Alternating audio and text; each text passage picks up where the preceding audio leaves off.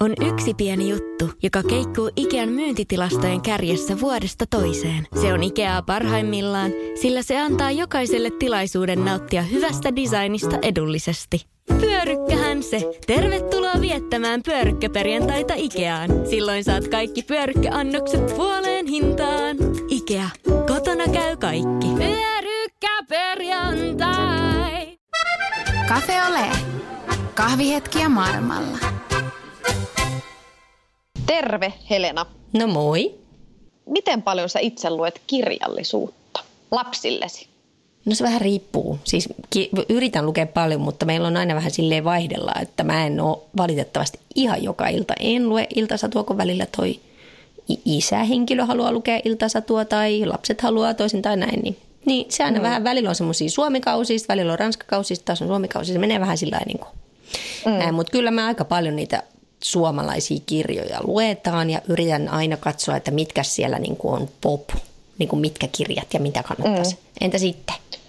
Joo, kyllä me tuota luetaan aika paljon, mutta me ollaan niin kuin ehkä me luetaan kaikilla kolmella kielellä sekaisin, että mä en, tietenkin kun asuu Suomessa, niin ei sillä tavalla ole ehkä niinkään väliä, että mitä tota, millä kielellä lukee, mutta kyllä mä Ranskassa asuessa, niin kyllä mä silloin vannoin Suomen, suomalaisen lasten tämmöisen lastenkirjojen nimeen ehdottomasti luettiin suomalaisia satuja, mutta täällä nyt me niin kuin vedetään ihan millä tahansa. Se on aika hyvin, kyllä. Niin. Mm. Ja sehän on hauskaa, että tavallaan lasten kirjat voi olla aika erilaisia riippuen, mistä maasta sä niin kuin tuut. Mm. Kyllä. Tota, mutta mä, mä tykkään kyllä suomalaisista kirjoista usein, koska esimerkiksi niin kuin toi, se jos on, jos on tyttöpäähenkilö, niin se tyttö saattaa olla vähän, vähän esimerkiksi ronskimpi kuin jossain paikallisessa kirjassa. Ja musta on kiva antaa vähän erilaisia, että tulee niin kirjojen kauttakin erilaisia malleja siitä, että mikä on tyttö ja mikä on poika ja mm. mitä sopii tehdä ja mitä ei sovi tehdä ja näin. Niistä Kyllä. on eroja. Mm. Se on ihan totta. Musta tuntuu, että tällä hetkellä ainakin tuon mun tyttär, niin se on, hän on, hänet on ihan kyllästetty tuommoiseen prinsessa – prinsessamaailmaan. Lähtöisin varmaan myöskin Ranskasta, mutta kyllä me niin kuin kotonakin, että kaikki ne kirjat, mitä hän haluaa kuunnella. Ainahan ne ei saa itse tietenkään valita, mutta aina kirjat, mitä hän äiti haluaa valitsee. itse lukea. niin, äiti nyt valitsee tästä iltasata. Niin, tota, niin ne, sitten, ne liittyy sitten tämmöiseen prinsessa, kaikkeen vaaleanpunaiseen ihanaa prinsessaponia ja prinssi rakastaa ja valkoisia ratsuja. Kyllä sä tiedät tiedän. Ja musta ne oli kyllä tosi ihan niin kuin mä olin pieni, eikä musta tullut prinsessaa. Mm. Että mun mielestä kyllä niitäkin voi lukea ihan hy- hyvin mm. sille, että ei nyt tarvi aina sit vaan lukea niitä, niin kuin siis sit semmoista kirjallisuutta, mm. mikä ei tue tämmöisiä malleja, että kai, kai se lapsi sitten. Mutta joo, joka tapauksessa me haastateltiin nyt Heidi. Heidi ja Heidi Viherjuuri on siis kirjailija joka asuu Saksassa, lastenkirjailija. Hänen ihanat hiljakirjansa ovat ainakin meidän lapsiperheessä tuttuja. Onko ne teillä? Joo, kyllä ne on meilläkin tuttuja. Me ei olla siis kotiin asti, me ei olla niitä vielä, vielä löydetty, mutta ollaan selailtu niistä ja olen, olen kuullut, kuullut tästä, että kirjailijaksi voi, suomalaiseksi kirjailijaksi vois, voi myös tulla ulkomailla. No niin, ja tällä kertaa puhelin soi siis Saksassa ja linjojen päässä on Heidi. Heidi, minne me soitellaan tarkalleen ottaen? No ihan tänne Köllin keskustaan lähes tulkoon. Kolme kilometriä tuolta Köllin tuomiokirkosta mm. on minun siitä tarkka sijaintini tällä hetkellä. Hieno, hieno juttu. Ja Heidi on siis la, Suomessa ehkä nimi Heidi Viherjuuri on sellainen tuttu erityisesti tällaisten pienten lasten tai lapsiperheissä ehkä, jotka nyt paljon näitä kirjoja, lastenkirjoja lukevat, ainakin meille, meille hänen nimensä on tuttu, kun ollaan luettu näitä hiljakirjoja. Oletko sä Lilli näihin tutustunut? Heidinkin. Ollaan me tota, tutustuttu, me ei olla kotiin asti niitä ostettu, mutta ollaan, ollaan niitä selailtu ja ovat erittäin tuttuja myöskin. No niin, hyvä juttu. Heidi, kerro, mikä sut vei Saksaan? No, tähän on valmistunut siis äidinkielen opettajaksi, mikä nyt ei sinänsä ole kauhean kansainvälistä uraa lupaava koulutus. ja mä kuitenkin ajattelin silloin, kun mä olin valmistunut, että musta olisi kiva lähteä vielä ulkomaille töihin ennen kuin mä jään jonkun, tai saan jonkun viran jostakin suomalaisesta pikkukylästä ja jään sitten sinne.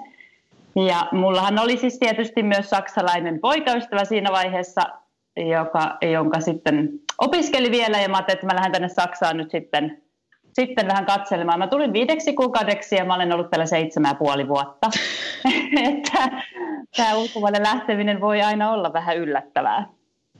Se on, se on juurikin näin. Kuuluuko teidän perheeseen sinä ja mies siis? Kuuluuko muita? No ei, ei kuulu kyllä muita, mutta se mies on eri kuin se, jonka takia mä tänne lähdin, mm. että silleenkin voi käydä. Mm. Näinkin, näinkin voi käydä. Ja, ja, tota, ja, ja siis sä oot äidinkielen opettaja ja kirjailija, mutta siis mitä sä sit sä ilmeisesti siellä Saksassa teet myös muuta kuin näitä lastenkirjoja? Joo, mä tulin siis Hampurin yliopistoon harjoitteluun. Siellä oli tämmöinen suomenkielen laitos ja kun mä olin siellä ollut töissä, niin mä pyydettiin tänne Kölniin äitiyslomasiaiseksi. Eli äh, minun kollegallani on tämä suomen kielen opettajan lehtorin tai suomen kielen lehtorin virka yliopistolla, mutta hänellä on monta pientä lasta, niin että tällä hetkellä me puolitetaan se virka, eli me tehdään niin kuin molemmat puolipäivästä työtä, mikä sopii tietysti hyvin, koska se mahdollistaa mulle nämä kaikki muut projektit, kuten kirjoittamisen tällä hetkellä. Mm. Miten tota pitkällä aikavälillä saat kirjoitella? Montako kirjaa saat, saat julkaissut, Heidi? No mun ensimmäinen kirja julkaistiin viime syksynä, että tämä on kaikki aika uutta ja tuoretta vielä. Eli noin kaksi vuotta sitten mulla vaihtoi tämä työaika tällaiseksi, niin kuin, että mä en tehnyt koko päivä töitä ja mä ajattelin, että nyt olisi ehkä semmoinen mahdollisuus kokeilla tätä kirjoittamista enemmänkin, kun ei ole vielä lapsia ja, ja tota, aikaa olisi, on annettu tällä tavalla, niin sitten se kävi aika nopeasti, eli tosiaan syksyllä 2016 mulle tarjottiin, tai mä sain mun ensimmäisestä hilja, ensimmäiselle hiljalle kustannussopimuksen, ja sitten vuosi siinä meni ennen kuin se julkaistiin, koska piti kuvittaja löytää, ja, ja näin, ja sen, sen aikana mä kirjoitin tämän toisen hiljan, joka on siis tänä nyt helmikuussa julkaistiin. Ja sarja jatkuu, eli mä olin juuri kuukauden koko maaliskuun Suomessa semmoisessa kirjailijaresidenssissä kirjoittamassa seuraavaa kirjaa. Eli ähm, vuoden päästä keväällä tulee sitten seuraava osa. Vauhtia, vauhtia pukkaa. Hiljahan on siis ne, niille, jotka eivät ole hiljakirjoihin tutustunut vielä, niin Hiljahan on semmoinen poika-tyttö, joka ei ole, ei ole nimensä veroinen, eli ei ole ollenkaan hiljainen. Niin tota, äh, kun se hiljaa kuulostaa ja näyttää myöskin, kun niitä lukee täällä Ranskassa, niin hyvinkin semmoiselta suomalaiselta tytöltä. Ja, ja, ja mä tietysti aina tykkään lapsille lukea paljon semmoisia kirjoja, jotka on niin kuin hyvinkin tämmöisiä suomalaisia ja niin kuin missä asioita käsitellään suomalaisesta perspektiivistä. Mutta kun sä oot nyt siellä Saksassa, niin ootko sä huomannut eroja niin kuin paikallisissa lastenkirjoissa ja suomalaisissa tarinoissa? No kyllähän täällä Saksassa tuntuu olevan vallalla aika paljon semmoinen niin vaaleanpunainen prinsessamaailma tytöille. Eli on kaikkea Lilifee, Keiju-kirjoja ja, ja sellaisia, että täällähän on siis noin Timo Parvelan Ella-kirjat on suomennettu, äh, saksannettu se koko sarja, että sinänsä suomalaisia kirjat, suomalaiset kirjat on täällä tuttuja, mutta mä olen nyt jo kuullut monelta taholta, että olisi ihmiset toivoa, että Hilja tulisi tänne Saksaan, että saataisiin tällainen niin reipas skandinaavinen tyttöhahmo mm. tänne, tänne markkinoille myös niiden kaikkien vaaleanpunaisten prinsessakirjojen sekaan. Miten sulla vaikuttaa ympäristö tuon kirjoittamiseen? Et ei ilmeisestikään sun kirjoihin ei ole päätynyt tämmöisiä vaaleanpunaisia pikkuponeja tai keijuja, mutta miten paljon sulla tulee niin arkisia juttuja mukaan noihin sun kirjoihin? No Hiljahan on siis tavallaan mun omasta lapsuudesta, se peilaa aika paljon niitä tarinoita, eli mä niin kuin kahlaan siellä oma, omia lapsuusmuistoja, niin että siihen ehkä tämä tämänhetkinen arki sinänsä niin kuin ei näy, mutta mä olen kirjoittanut semmoisia muutamia satuja, jotka on päätynyt sellaiseen reviiriantologiaan, ne oli mun ensimmäiset julkaisut 2015, ja siellä yksi niistä saduista sijoittuu kaupunkiin ja mulle tota sen niin kustannustoimittajat sanoivat, että, tämä, että mihin tämä niin kaupunki, mikä kaupunki tässä takana on, koska he luki tätä tarinaa, joka ei varsinaisesti sijoitu mihinkään, mutta heillä on sellainen olo, että tämä ei sijoitu Suomeen. Mm-hmm. Ja se oli ähm, piilonimeltään Köln, Köln se tarina, että se oli hauskaa, että se tuli sieltä, mutta Hiljassahan nyt ei sinänsä, se on siellä, se on kyllä suomalainen kirja ja mä ehkä sen joskus päästän ulkomaille, mutta kyllähän ne tapahtuu siellä Suomessa. Ne tarinat. Mm. Me Lillin kanssa tässä muisteltiinkin kaikenlaisia näitä ranskalaisia lastenkirjoja, mitä, mitä ollaan luettu. Lilli, kerropa sulla, koska siis monet näistä kirjoista voi tuntua äkkiseltään aika abstrakteita. On hirveän taiteellisia kirjoja ensinnäkin lapsille, hyvin semmoisia niin kuin ollaan jossain ihan toisissa väreissä, mutta sitten myös käsitellään aika vaikeita asioita hyvinkin erikoisella tavalla. Lilli, mikä joo, oli se sun? Oli, joo, meillä oli tämmöinen niin kuin lapsellani siis neljävuotiaalla oli tämmöinen niin kuin koulussa tämmöinen niin kuin kiertävä kirja ja sehän päähenkilönä, päähenkilönä oli tämmöinen susi, joka sitten teki itsemurhaa ja sitten oli semmoisia jäniksiä, jotka kuskas sitä ruumista sitten pitkin hiekkadyynejä joka paikkaan ja sitten lopulta ne sitten hautas sen sinne. Ja se, oli, se ei ollut ihan hirveän suosittu tässä niin kuin mun kolme- ja neljävuotiaiden lasten keskuudessa. että se oli todella pelottava ja ne ilmeet ja kaikki muut. että se oli kyllä, en tiedä löytyykö hmm. niin kuin Saksasta tämän tyyppistä kirjallisuutta, mutta se oli kyllä. Suomesta ei. En tiedä, mm. en ole ainakaan törmännyt. Oletko törmännyt tällaisiin, niin jos käsitellään aika rankkojakin aiheita, näin niin suorasukaisesti jotenkin, niin kuin, mm, onko sulla Heidi, oletko törmännyt tämmöisiä? No mä en ehkä Saksassa, mä en valitettavasti tunne tätä paikallista kenttää tarpeeksi hyvin, mutta on niin kuin skandinaavisissa lastenkirjoissa paljonkin tällaisia tapuaiheita. No nythän on siitä, eikä semmoisesta niin lihantuotannosta on ollut paljon kirjoja Suomessa, niin kuin lastenkirjoja ja kasvissyönnistä. Hmm. Ja mä tiedän, että Norjassa on ainakin yksi tällainen niin kuin perheväkivaltaa käsittelevä lastenkirja.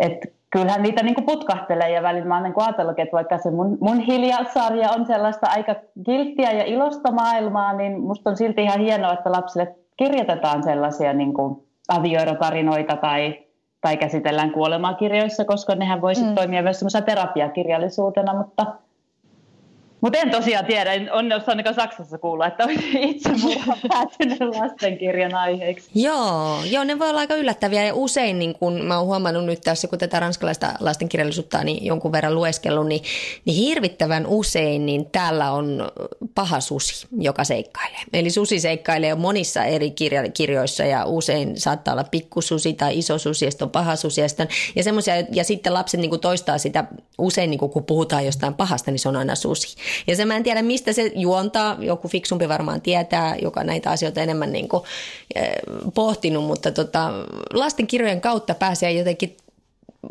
eri tavalla niin kuin kiinni niin kuin siihen, myöskin siihen paikalliseen yhteiskuntaan mun mielestä. Et, et, et me luetaan jotain kirjoja, suomalaisia kirjoja täällä niin kuin lapset, esimerkiksi meillä on yksi suosikkikirja on se, missä lapset menevät Suomessa uimahalliin, koska siellä laitetaan, siellä laitetaan kumilenkki jalkaan, jossa on avain. ja mä... nyt se rimputtaa siinä koko ajan, kun se uimahallissa juoksee, niin se. Niin, mutta eihän täällä ole sellaista. Että, ja, sitten, ja sitten, koska siinä on pyllyn aluspyyhkeet, koska siellä on sauna. Ja tämmöisiä asioita siinä selvitetään. Me ollaan luettu sitä samaa, että näin toimitaan saa uimahallissa vaikka kuinka monta kertaa, mutta mä uskoisin, että suomalainen kirjailija ei välttämättä ole ajatellut, että tämä voi olla tämmöinen niin kuin jännä eksoottinen sukellus suomalaiseen maailmaan niin kuin jollekin, joka asuu muualla. Niin, lastenkirjallisuus totta kai peilaa sitä yhteiskuntaa aika usein, että sehän on aika hyvä tapa tutustua tutustua siihen paikalliseen kulttuuriin. Mä jäin vaan miettimään tuota susijuttua, että täällä Euroopassa on kuitenkin pitkä perinne niillä Krimmin saduilla, tai ne mitkä on niitä kans, vanhoja kansansatuja, mm. jotka on kerätty. Niin mä voisin kuvitella, että siellä on jotkut tällaiset vuosisatoja vanhat satuperinteet, joissa se susi on ollut jotenkin tärkeä hahmo. Mm. Mm. Se muuten voi olla näin juuri. Se on varmaan ihan totta.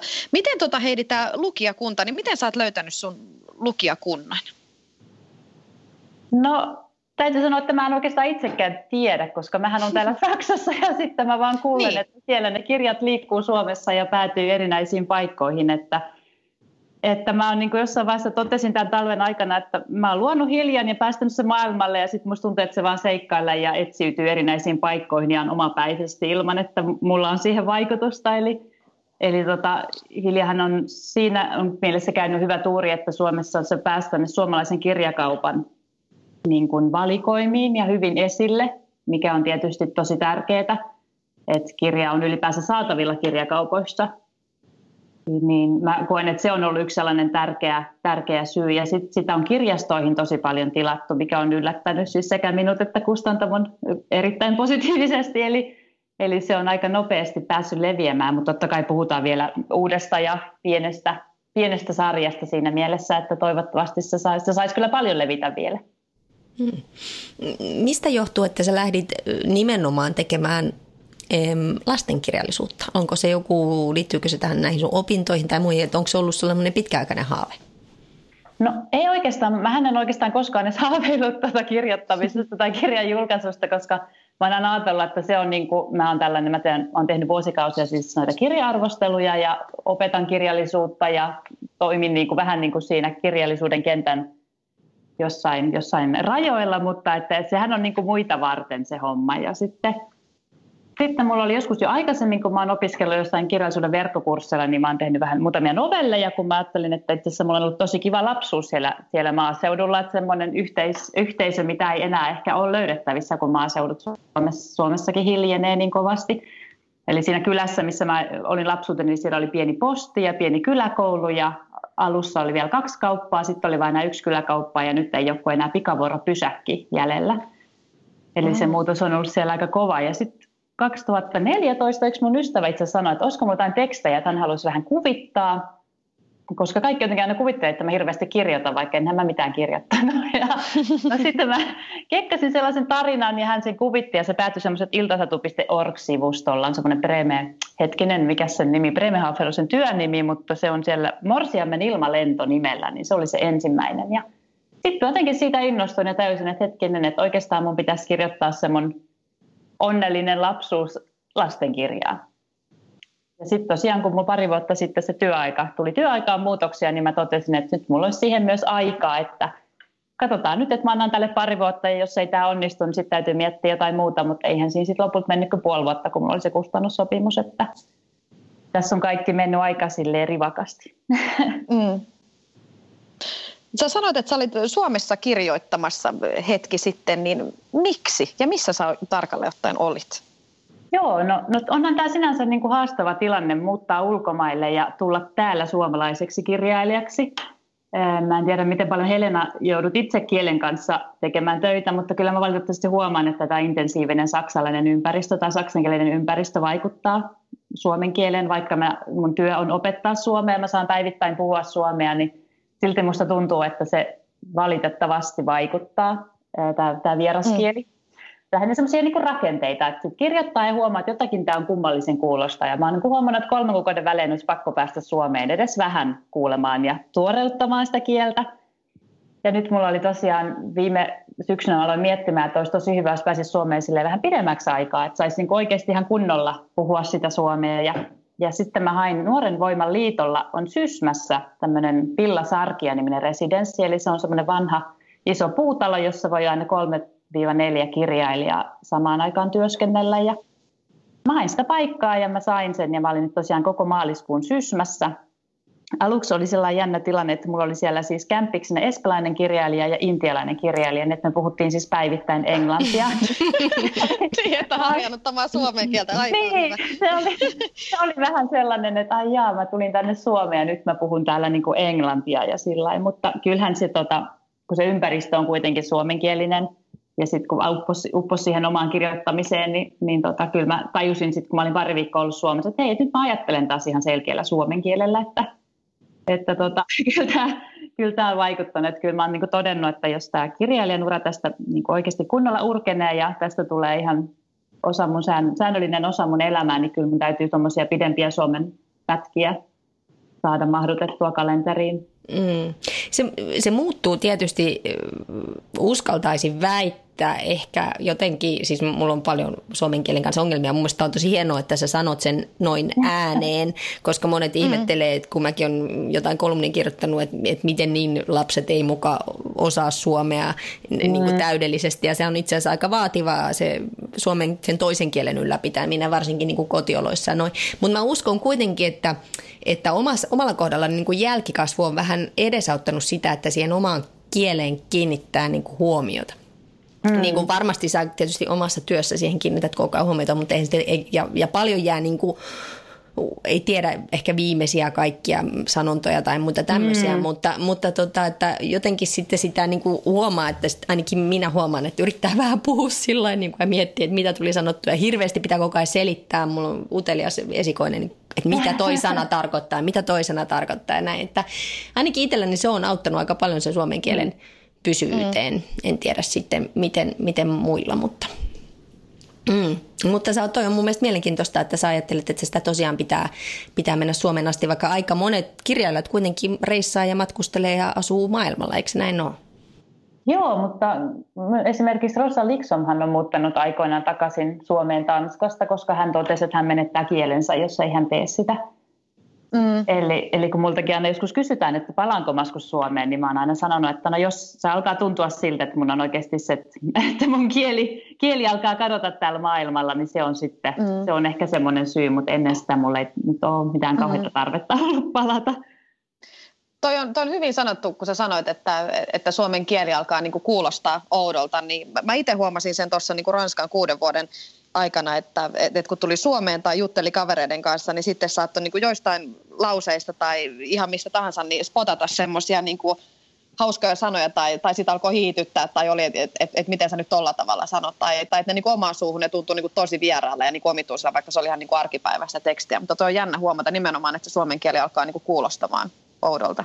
Mm.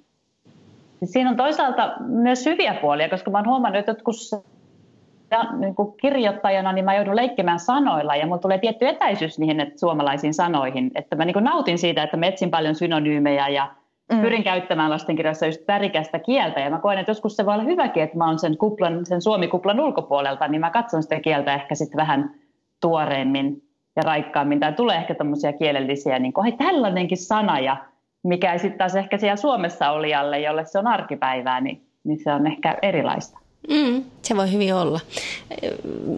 Kun sä kirjoitat myös blogia ja otat kauniita kuvia ja, ja, siitä käy, ja siitä käy ilmi, että sä ilmeisesti myös pidät muustakin kuin kirjoittamisesta ja suomenkielisestä myös sisustuksesta, eikö vaan? Joo. E-, eli tota, mitä, onko se, onko se kans lähtöjään kaukaa vai onko se tullut siellä Saksassa vai miten? No ehkä se on täällä Saksassa alkanut. Mä oon muuttanut mun elämän aikana todella paljon, että mulla on ollut vähän sellainen tapa, että kirpparilta tavarilta, sitten me viedään sinne kirpparille, kun taas tulee muutto. Eli oliko mulla tuossa niinku seitsemän vuoden aikana yhdeksän muuttoa tai jotain, niin tota, nyt mä oon siis naimisissa ja mä oon nyt kolme vuotta asuttu tällaisessa mun unelmakodissa, eli meillä on tällainen vanha korkeakattoinen puulattiainen asunto täällä Kölnin keskustassa, tällaisessa vanhassa talossa tai altpaussa, niin kuin ne täällä Saksassa sanoo. Ja tästä on nyt sitten tullut mulle vähän sellainen projekti, että kun tämä asuntokin on niin kaunis, niin mä haluan laittaa tämän kaunista. Ja mä tulin nyt kuukauden jälkeen kotiin ja sanoin miehelle, että nyt tarvitaan kuule uusi sohva ja sitten tarvitaan tota ja tätä. Sitten se oli ai jaa, tämä kierros alkoi taas alusta. että mä joskus mietin, että onkohan sitten kun tämä asunto on täysin valmis tai mä totean, että nyt tämä on hyvä, niin sitten tulee varmaan muutto taas. Niin, niin. kuulostaa, tota, toi kuulostaa hirveän tutulta tuommoinen niin usein muutto ja sitten aina semmoinen, kun asunto on valmis, sitten olisi, että niin, no että mitäs nyt sitten? Mm, ehkä, no. ehkä voi olla joku, just tässä vähän aikaa sitten yhdessä haastattelussa puhuttiin, että se on myös ehkä sellainen elämän nälkä, joihin, johon me törmätään usein täällä, kun me jutellaan ulkosuomalaisten kanssa, että, että, tota, että ollaan vähän kä- ehkä sillä tavalla, niin kuin, että kärsimättömiä, koska tiedetään, että maailma on täynnä kaikkea hauskaa ja jännittävää. Mm. ollaan muuten... Tuli, koko ajan tuli hännä alla niin. sopivasti.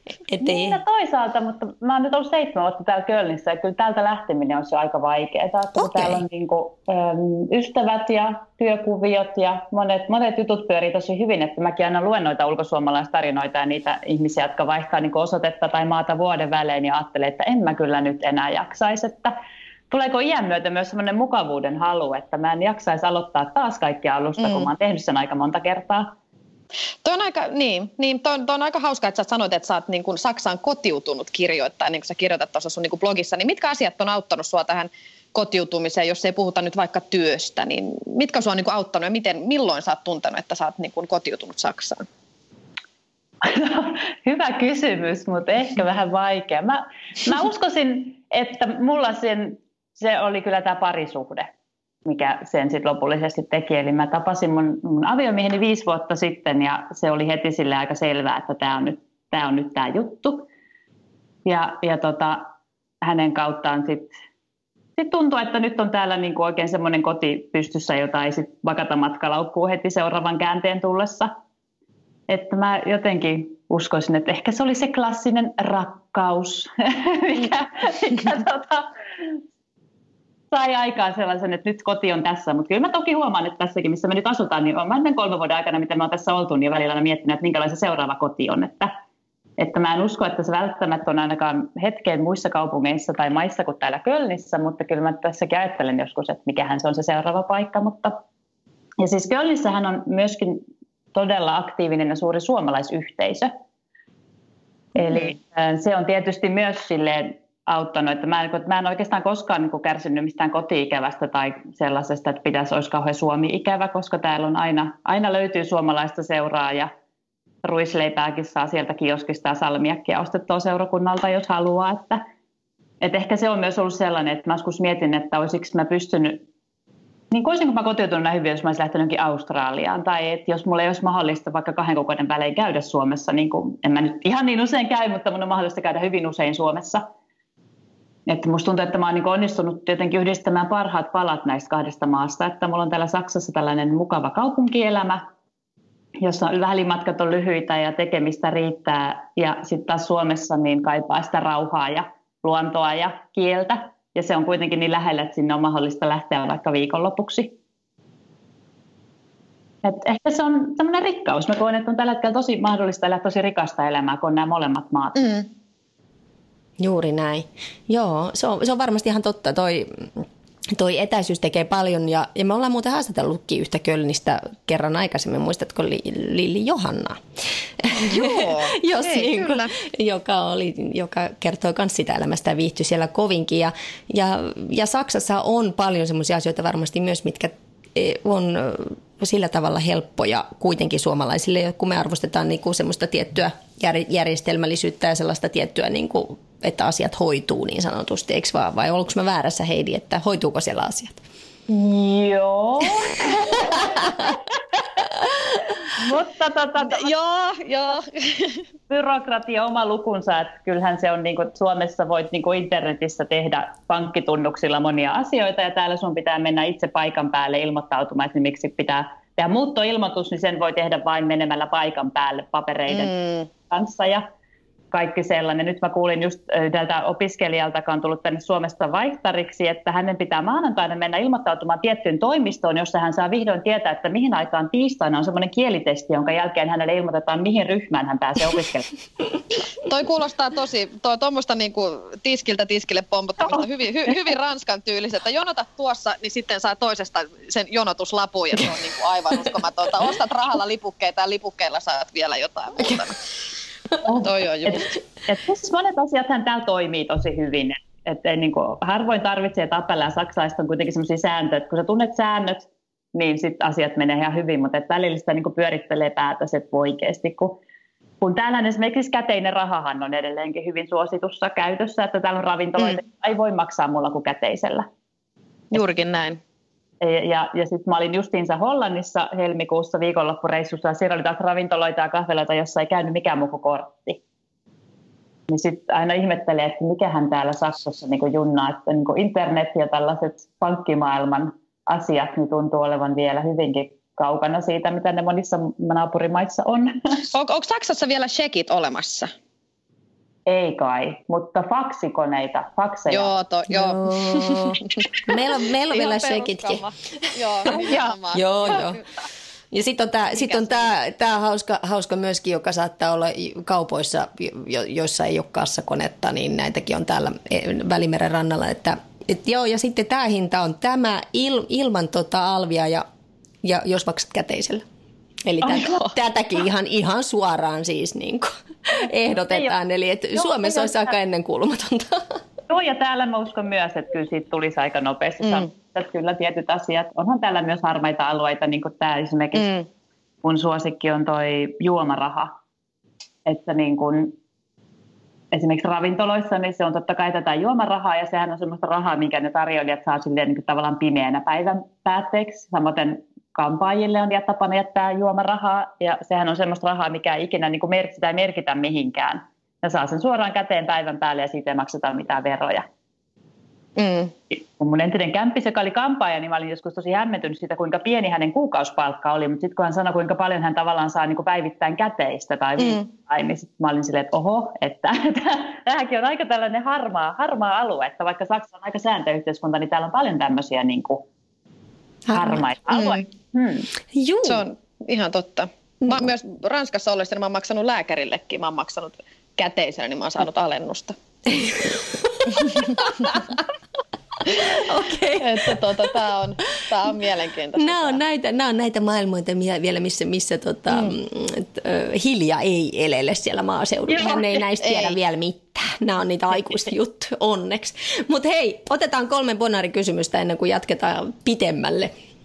Yes. Eli jos olisit Suomessa, niin missä olisit ja mitä tekisit?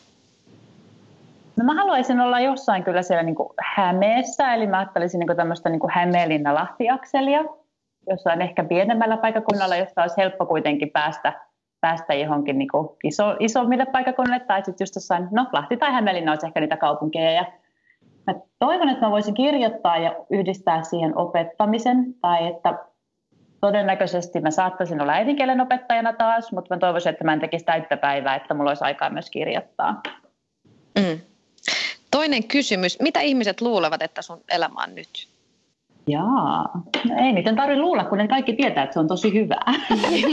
Lukekoot blogista, siellähän se on. niin. niin. Viimeinen kysymys Heidi, oletko onnellinen? Joo, olen, kyllä. Ihana, noin, noin pitääkin vastata. Mm. Siihen pyritään. Siihen pyritään. Kiitos paljon Heidi mielenkiintoisesta haastattelusta lastenkirjojen maailmaan. Kiitos, kun soititte.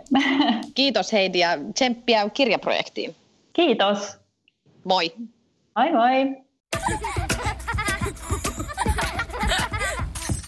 Äiti, monelta mummu tulee? Oi niin.